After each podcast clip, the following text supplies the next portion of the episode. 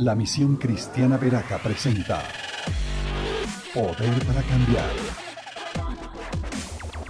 Los pastores Henry Castillo y Mabel Silva oran al Señor para que la palabra de Dios establezca el fascinante y poderoso reino de los cielos, impactando tu destino y toda nuestra sociedad, convirtiéndonos en héroes que transforman hasta lo último de la tierra. Bienvenidos.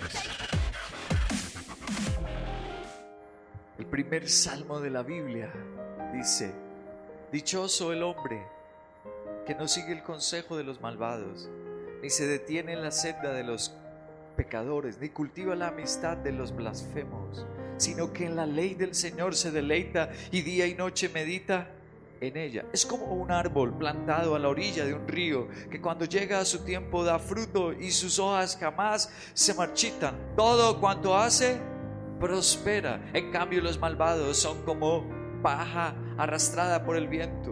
Por eso no se sostendrán los malvados en el juicio.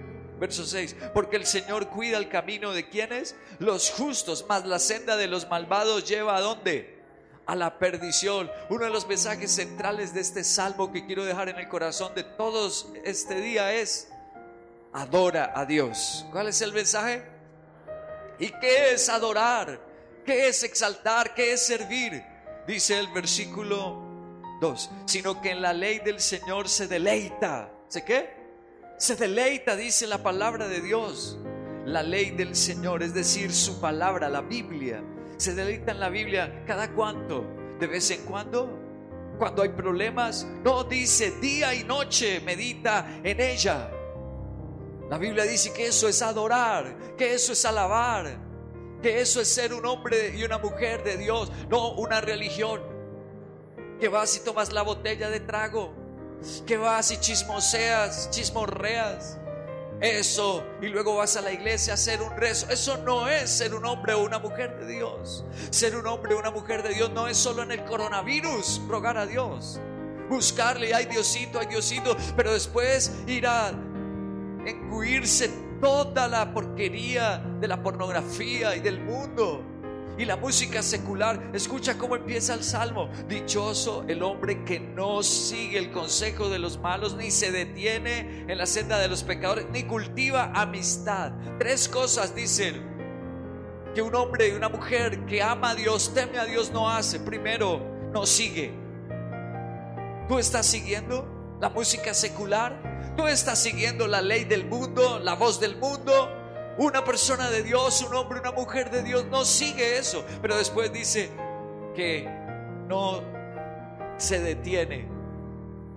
Hay gente que ya no solamente que lo escuchó, sino que va y lo descarga en su celular, sino que va y lo compra y paga por eso. No solamente que lo siguió, lo escuchó, lo observó, lo codició, sino que además ahora se detiene. Y finalmente dice, ni cultiva. Ya es el grado de degradación y consumación del pecado. Ya lo está cultivando en su vida, se arraigó en su vida. Eso dice la Biblia que no es ser un hombre o una mujer de Dios. ¿Y qué si es ser un hombre o una mujer de Dios? Versículo 2, deleitarse en la Biblia y meditar en ella. ¿Cómo es la palabra meditar en el hebreo? Es la palabra hagá. ¿Y qué es lo que significa la palabra hagá? Además de meditar, la palabra hagá significa murmurar o musitar. ¡Wow! ¡Qué bello! Cuando yo voy por el día, cuando yo me levanto desde por la mañana y estoy como ustedes conmigo, meditando en la palabra del Señor, me deleito en correr a la intercesión, conectarme por la internet, a interceder, a adorar, a orar la palabra del Señor. No un religioso que se hace una señal en el cuerpo, pero en el día está meditando en lo del mundo, en las sociedades del mundo, en chistes de doble sentido, en la música secular. Una persona que va a ver la gloria de Dios, que el Señor se va a agradar en ella, es una persona que medita. ¿Dónde más se usa la palabra hagá? La palabra hagá se usa en Josué capítulo 1 versículo 8. Dios se la dio a un joven que estaba un poco asustado por su futuro. Había gran incertidumbre para él y para los suyos, para los que lo rodeaban, su familia y para el pueblo. Había una tremenda incertidumbre sobre el futuro. Ellos venían de ser esclavos de deambular por el desierto.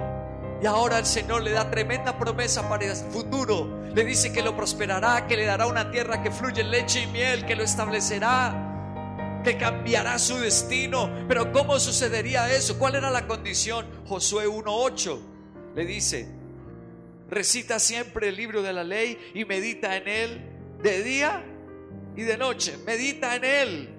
Acá, en el día y en la noche. Cumple con cuidado todo lo que está escrito y así prosperarás y tendrás éxito. Aún en el coronavirus, será Dios que aún en medio del coronavirus. La Biblia dice que Dios no depende de las circunstancias. Dios no depende de los momentos. Cometemos un error cuando somos esos seres humanos ambivalentes, que hoy sentimos: ay, sí, voy a estar en la Inter porque estamos en problemas, voy a ir a la iglesia, hoy sí me voy a humillar porque quedé sin trabajo. Pero luego, cuando llega la bendición, cuando todo está tranquilo, entonces, ¿a dónde me voy a pasear? Y no me importa hacer la obra de Dios, y no me importa cumplirle los votos, los pactos que le hice. Eso no es correcto. El Señor le dio la clave: medita día y noche, en las buenas y en las malas, cuando no hay enfermedad o cuando somos atacados por el coronavirus, en cualquier circunstancia donde la economía está desbordada, bollante, nutrida, o cuando la economía está en crisis, se está decayendo.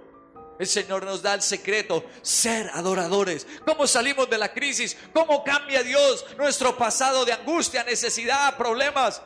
En un futuro de milagros, donde Dios peleó por Josué, donde Dios peleó por los adoradores, por David el rey. ¿Cómo les cambió el futuro? Acá termino con la palabra del versículo 1, tremenda promesa. Dichoso, en hebreo viene del término achar. ¿Y qué significa achar? Significa excesivamente feliz. Aleluya. Y la felicidad está en el que haga, en el que adora, musita, murmulla, desde que se levanta hasta el anochecer. Ya no anda en lo mundano, en lo secular. Ya no anda con la música, con la televisión, ni las cosas del mundo, ni el chisme, ni la envidia. Y no depende, no dice aquí de que sea rico o pobre la persona. Tú y yo podemos ser ashar, felices. Y no importa si eres educado o no tuviste acceso a la educación. No importa si eres de un estrato alto o bajo. No importa si tienes muchos dones espirituales o no tienes ninguno. ¿De qué depende ser feliz? Achar. Ser feliz depende de hagá, meditar con delicia, enamorarte. Y eso es lo que vamos a pedir en este momento. Un dato importante: la palabra que está escrita achar aquí en el Salmo 1 está en plural. ¿Cómo así que está en plural? Sí, quiere decir que las bendiciones que Dios tiene son muchas. Quiere decir, lo que se refiere, lo que intenta decir el texto es que hay multiplicidad de bendiciones. No solo una, sino en muchas áreas. Es más, en todo, dice. Tercera de Juan 3 dice: amado, deseo que seas prosperado en todas las cosas. Eso intenta decirnos el Salmo. Vale la pena ser adorador, por supuesto. Convertirnos de la religiosidad, por supuesto. Deja esa religiosidad que solo en problemas, solo cuando me voy a casar voy a una iglesia, cuando me voy a bautizar voy a una iglesia, cuando me voy a hacer una primera comunión. Deja de ser religioso ya. Basta ya de eso.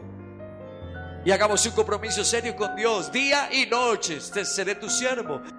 En las dificultades, en la adversidad, siempre, como dice la Biblia, con la prueba Dios también dará una salida. Y esta no será la excepción. Berakah nos afirmaremos, creceremos, prosperaremos y tendremos éxito. ¿Por qué? Porque amamos su palabra. Meditamos, hagá, murmuramos día y noche. La musitamos, la hablamos.